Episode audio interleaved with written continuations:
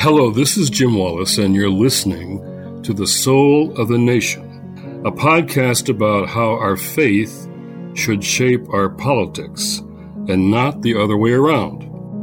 Ruth Braunstein is Associate Professor of Sociology at the University of Connecticut and Director of the Meanings of Democracy Lab. We also see in the past couple of years a kind of interesting phenomenon where individuals who are not particularly religious, but are on the right in terms of their political views, are strong supporters of Donald Trump, have embraced the label evangelical in order to describe themselves without actually adopting any of the practices.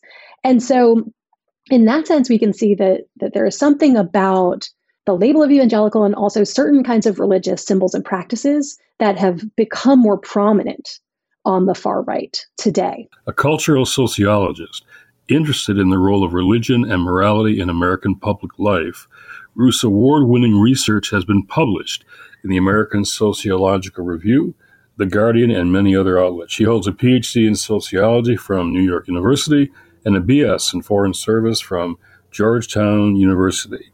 I like the sound of that, where she studied international culture and politics and where I now teach. So, Ruth, first of all, I'm so glad you joined us today. I appreciate your time. And something I like to ask all of my guests, and you can take this in any direction you like, how is your spirit these days, Ruth? How is your spirit? It's such a good question, and it's not one that sociologists often get asked. And so I've had to think a minute for about my answer. But I think that it is optimistic. And I say that for a couple of reasons. One is that, I think that Americans are thinking really hard about issues that have often been swept under the rug for, decades, generations, however long we might have it. And that, results in a lot of conflict, and we can focus on that conflict, but we can also focus on sort of what that means for our ability to move forward. And I right now, if you ask me tomorrow, I can't say for sure, but right now I feel like that conflict is productive. Mm-hmm. Mm-hmm. So a lot of tension in these topics and even conflict. Well, let's get into all of that. I want to ask you about a new survey of 6,212 Americans by the Public Religion Research Institute and the Brookings Institution, is the largest yet to gauge the size and scope of Christian nationalist beliefs.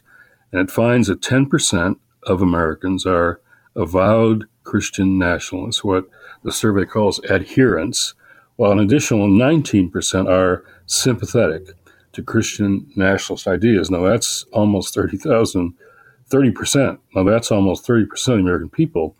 While these numbers are concerning, you note there's a silver lining in the survey. What do you think about these numbers and how significant they are?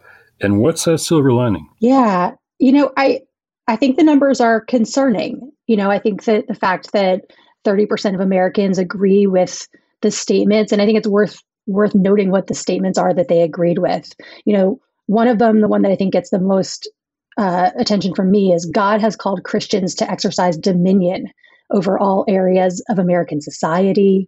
And if the U.S. moves away from our Christian foundations, we will not have a country anymore. U.S. laws should be based on Christian values.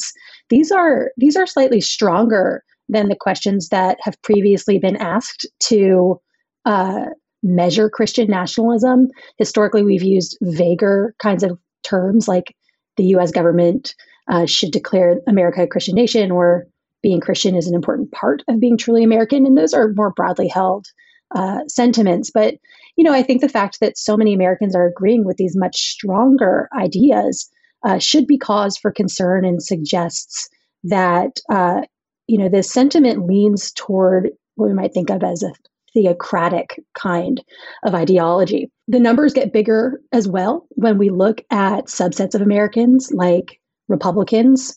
And so when we can see sort of the influence of these ideas within those subgroups, almost more than half of Republicans, are adherents or sympathetic to Christian nationalism.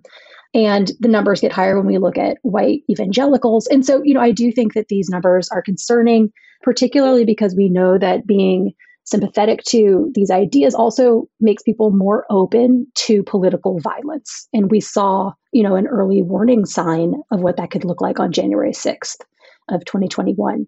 But as you know, I do think there's a silver lining here, because while this is the headline of the study, the headline is that large numbers of Americans agree with these ideas, Christian nationalists have also become much more visible and explicit about their goals in the past year. And that has made them easier for other Americans to see and to understand exactly what they want. And that has, I believe, provoked a backlash. We can look at the numbers just in this study that when we actually look at people who have heard of this term, Christian nationalism, they are twice as likely to hold a negative view than a positive view of the term. And when we dig into those numbers, this isn't just about the term itself. They also reject the specific ideas associated with Christian nationalism. And so, yes, around 1/3 of Americans embrace Christian nationalism to some degree, but almost that same number of Americans, 29%, completely reject every single one of the premises associated with Christian nationalism. And then another 40% of Americans is skeptical to some degree. And so I think that we can shift our focus slightly, not ignoring those who ascribe to Christian nationalist beliefs, but also recognizing that 2/3 of Americans are concerned about this. You say theocratic, and it's also autocratic, right? Yes. Theocratic leads to an autocratic view of government. Absolutely. Colleagues of mine, Phil Gorski and Sam Perry, just wrote a wonderful book about white Christian nationalism. And they sort of talk about the framework that underlies this.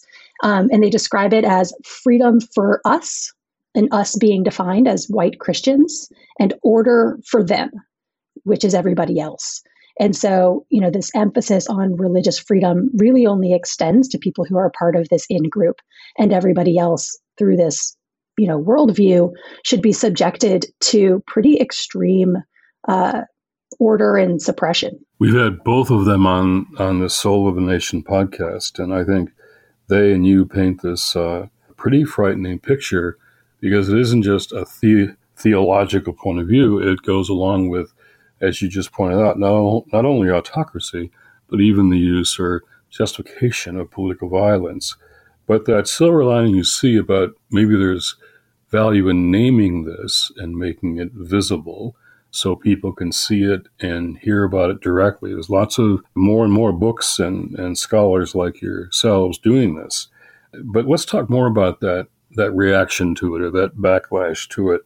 You're actually going to do a study or map, what you call the pluralist resistance, as you call it, at the Meanings of Democracy Lab. By the way, I love that name, by the way, the Meanings of Democracy Lab. Well, thank you. You run at the University of Connecticut, so you're going to map what you're calling the pluralist resistance. Tell us about that project and what you hope to accomplish. Yeah, and you know, I think one of the things that has become really clear to me, and also in need of more study, is that there's a wide variety of actors, leaders, campaigns, organizations that are in different ways concerned about the rise of Christian nationalism and its various kind of effects on American democracy. And they're all doing really interesting work, but they're not all coordinated. And so there's a lot of groups that are doing this in the religious sphere. And you are at the center of some of this work. There's groups like Christians Against Christian Nationalism, which has really done an amazing job of bringing Christian leaders and organizations together to think about how Christian nationalism is not only a problem for democracy, but is also a problem for Christianity. Groups like Vote Common Good are really bringing a lot of attention to this issue and educating their constituencies and the broader public about what Christian nationalism means. And those have gotten so far the most attention, although not, I think, as much as they could. But beyond those, there's just a huge number of organizations and actors from the kind of civic world. There's also a lot of interest right now from philanthropies, from journalists who want to be able to better understand what they're seeing in their communities.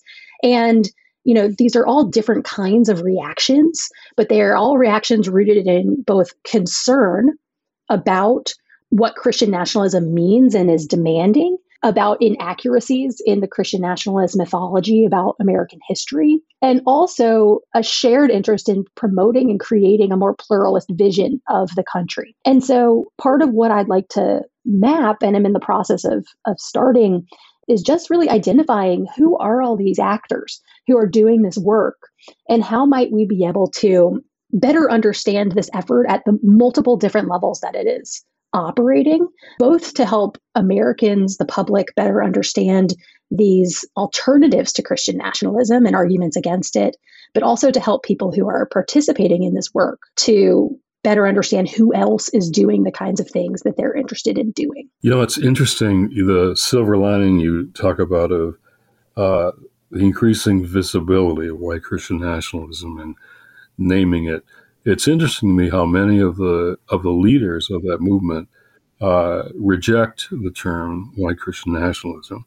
And I'll just say I had a conversation once with Ralph Reed about all this, and he insisted that there was no racism in his movement.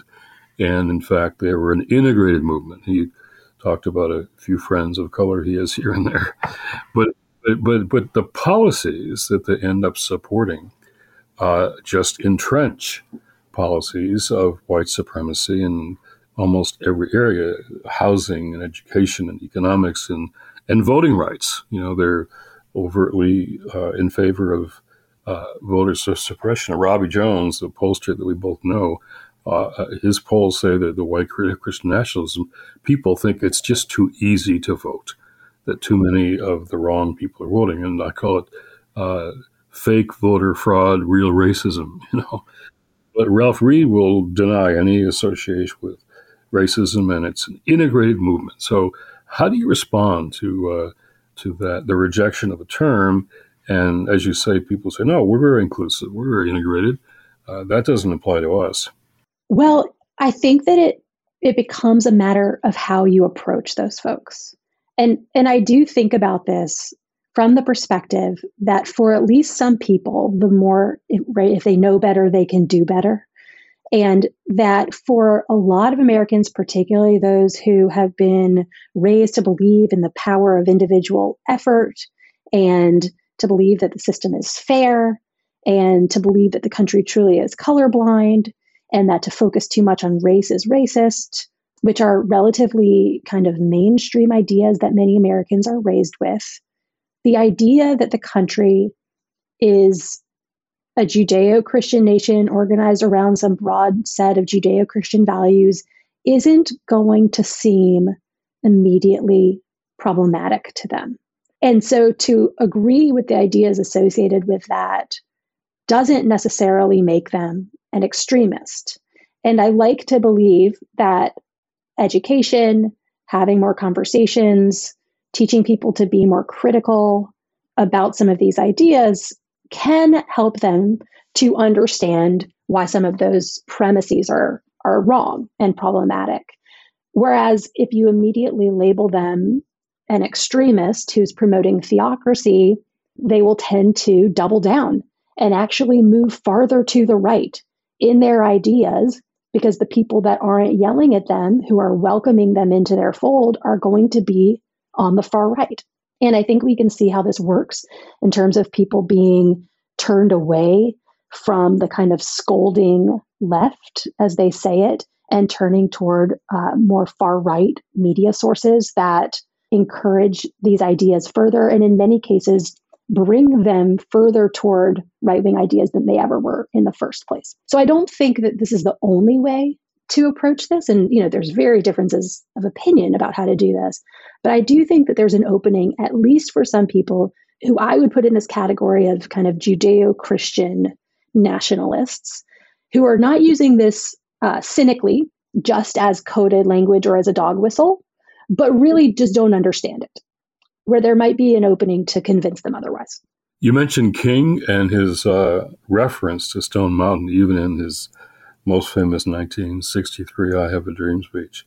And King really used Judeo-Christian scriptures and values to call for the remaking of a new America based on not only our sacred religious texts, but the founding texts of this nation's documents. And he would, you know, he would basically say it's because of these texts, because of what we say we believe, that we should change and move beyond Stone Mountain and all the rest. I don't think King would have ever been successful in France, for example, where there was no deep religious tradition to appeal to. He had his Bible in one hand and the Declaration of Independence in the other hand. He was holding up these sacred texts. So in the Judeo-Christian context, there's a whole different, radically different, inclusive vision of what he would call the beloved community, so different from white Christian nationalism. So there's a way to turn those values, as King did so well, against these narrow expressions of white Christian nationalism. Absolutely. And I study Christian nationalism, but I also study the religious left. And one thing that's often struck me is exactly what you're describing, which is that there are leaders on the, you know, what we might call the religious left, more progressive religious folks, and particularly those who are not white, who use language coming out of the Christian tradition, who use Christian symbolism, who use Christian ideas very explicitly in their public life. And they are not perceived as promoting theocracy. And there's often this sense of, well, isn't this hypocritical that, you know, the same people that will point to the religious right and say this is inappropriate will point to Martin Luther King and say this is good for democracy. And I do think that it comes down to the fact that one group represents a demographic majority with huge amounts of cultural power, and they're using these ideas to maintain their power, whereas groups that are outside of that majority, right, are using Christian ideas and the idea of Judeo-Christian values as a way of sort of seeking inclusion. And I think those are different, and I think they also read differently to the public. But if you just look at them with no understanding of the context of the United States, they would look very similar. Yeah, so this isn't just a political battle, it's really a theological battle at the same time. Back to political violence for a moment. You mentioned that. It's very important to recognize that January 6th was just where, you know, those who stormed the Capitol with violence had the Confederate flag in their hands. The guy who did that has just been sentenced to 3 years in prison for that. But they also had Christian symbols and pictures of Jesus and crosses, and they prayed when they took over the Senate gallery. So we saw that political violence with Christian symbols on January 6th. But now, as you point out, groups like the Proud Boys and Oath Keepers, right-wing political militia groups, have picked up on those, what you call religious identity markers or symbols. And now they're taking this out around the country. I hear stories of going to events about Black history, LGBTQ celebrations, and intimidating with their guns and have shut down a lot of events. So this is actually happening across the country now, this resorting a theology that wants autocracy, resorting to political violence to achieve it. Absolutely. And I think that this is one of those cases where we maybe didn't recognize as clearly as we could have how much Christianity plays a role on the far right, even in groups that we don't necessarily think of as religious. And this has been true for decades. This has been true in the white power movement, in militia organizations, in the Klan, among neo-Nazis, where when we trace sort of the place of religion in these groups, it is not always the headline. It's not always the organizing principle, but it is often code for whiteness, and it is often used as a symbolic kind of resource that they use to sort of align themselves with Americanness or with morality. And then, of course, it is a test of belonging. And so the primary kind of bad actors for many of those groups are Jews, because they are non-Christian, in more recent years have been Muslims, and also are non-religious groups. And so we can really see the place, a more subtle role that Christianity has played on the far right when we start looking for it, but it's always been there. At the same time, we also see in the past couple of years a kind of interesting phenomenon where individuals who are not particularly religious, but are on the right in terms of their political views, are strong supporters of Donald Trump, have embraced the label evangelical in order to describe themselves without actually adopting any of the practices.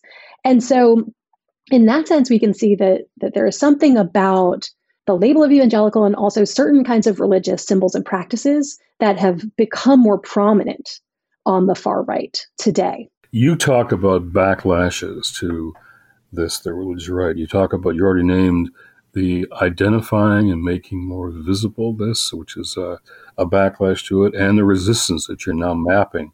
But one of the backlashes to it that really hits me so hard that I wish the right would accept and acknowledge and deal with is all the data that you and others have shown that shows how young Christians in particular are leaving faith because of the religious right in the 1990s, 80s and 90s, and now this white Christian nationalism. It's turning people away from faith, turning them out of the churches, and we could lose a whole generation to faith because of these white Christian nationalists, which they're not taking at all seriously. They're not. And in some ways, they've created a self-fulfilling prophecy about secularization, where they say society is secularizing.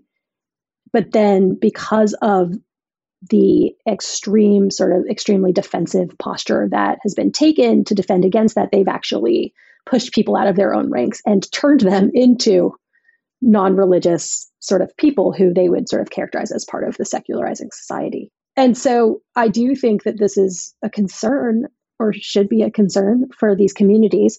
But what I did also find when thinking about the backlash is that, yes, backlash to the religious right, now Christian nationalism, does appear to be pushing people out of religion. But at the same time, it's not just doing that. And it also appears to be leading people down a variety of other paths that don't involve fully dissociating themselves from religion or religious belief and practice, but rather to rework those in ways that feel both politically comfortable for them and spiritually comfortable for them. And that's a space that I think is perhaps not, something that church leaders are excited about, because those people are not sitting in the pews. But I think as a sociologist, as somebody who observes these things, I think it's a somewhat exciting period of creative destruction, where people are trying new things, building new kinds of institutions and communities, and not fully leaving religion behind. So I gave my students a quiz this spring, both classes. What's the fastest growing denomination in the country? And they got it right. It's the none of the aboves, those who choose not to affiliate, called nuns. It's the new nuns, the none of the above. But that movement isn't secular. In fact, most of them believe in God, believe in something bigger or higher power than themselves, more than themselves. They're drawn to that. But they're not affiliating with religion that says and does things that they find appalling. And yet, as you say, so rightly so, they're just reworking things and trying to figure out, some are the nuns, some are spiritual but not religious, they would say.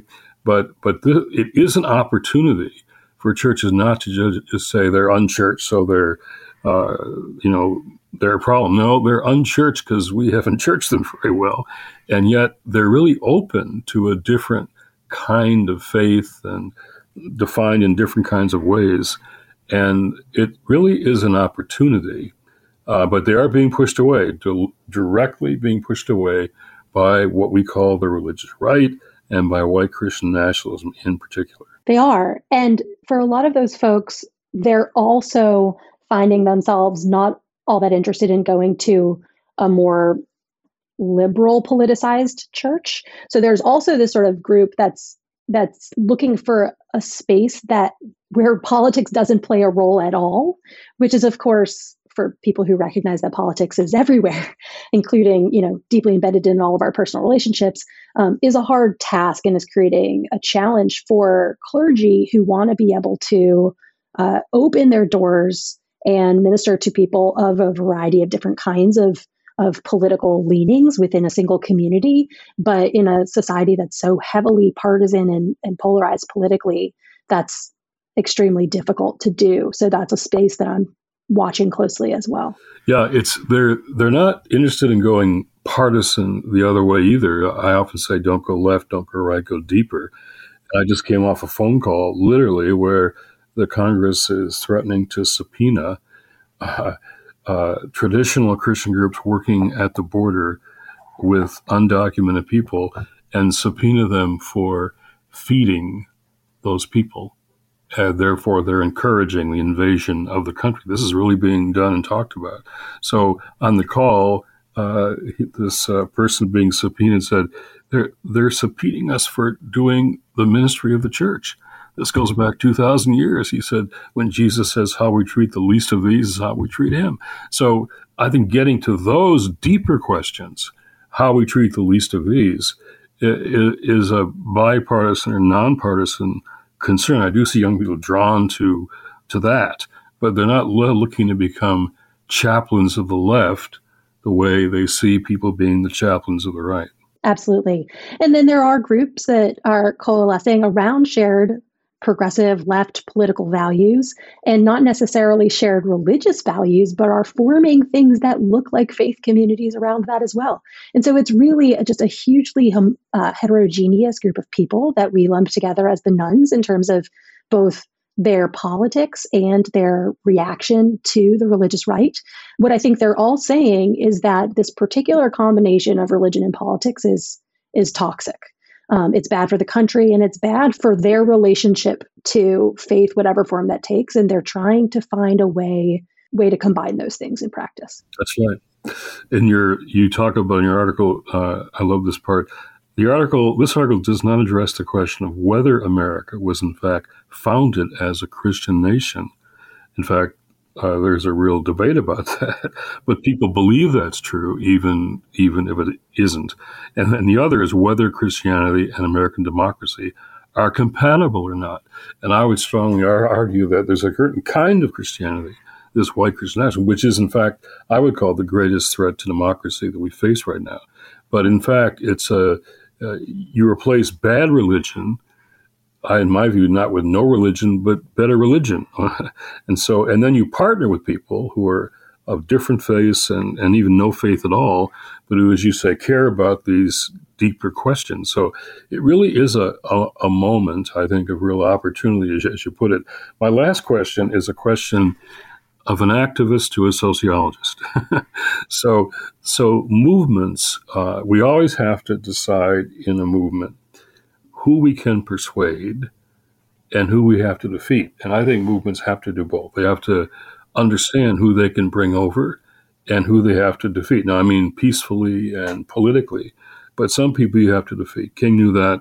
All movements know that. So as you study all this as a sociologist, a scholar, how can you help us answer that question? Who we can persuade and who we finally will have to defeat, again, peacefully and politically?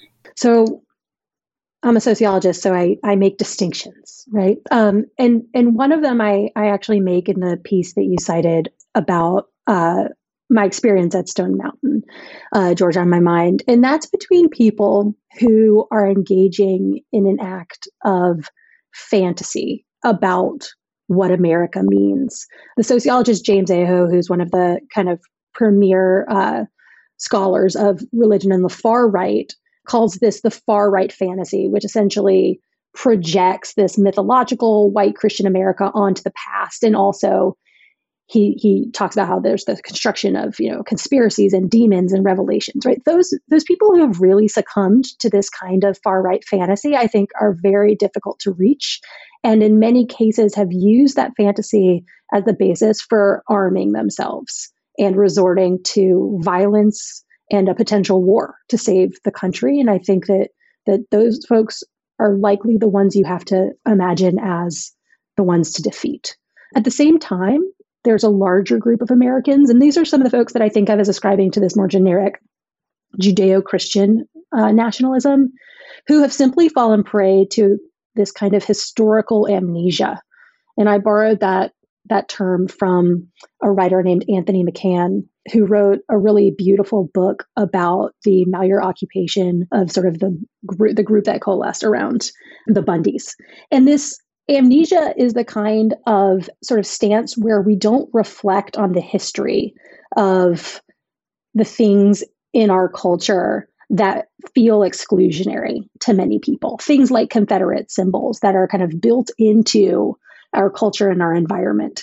And amnesia is a passive stance, right? It's not something that we are dug into or actively committed to. It's essentially a decision to be inactive. And I think that many of the folks who have been amnesiacs about American history and the role of white supremacy in it are open to learning and to grappling with that history and its implications. And I would say that those are some of the folks that we want to persuade. Well, you're doing terrific work on this. I just am very grateful for your work and this time. And I hope you can map out more and more people who are trying to correct bad faith and talk to what true faith is, and then work with people of many faiths or no faith at all. Because this is about whether multiracial democracy is possible.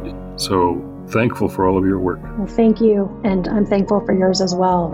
And thanks for inviting me to be part of this conversation. For more Soul of the Nation updates, don't forget to subscribe, rate, and review, and follow me on Twitter @JimWallace if you like. Blessings for the Soul of the Nation. Thank you all.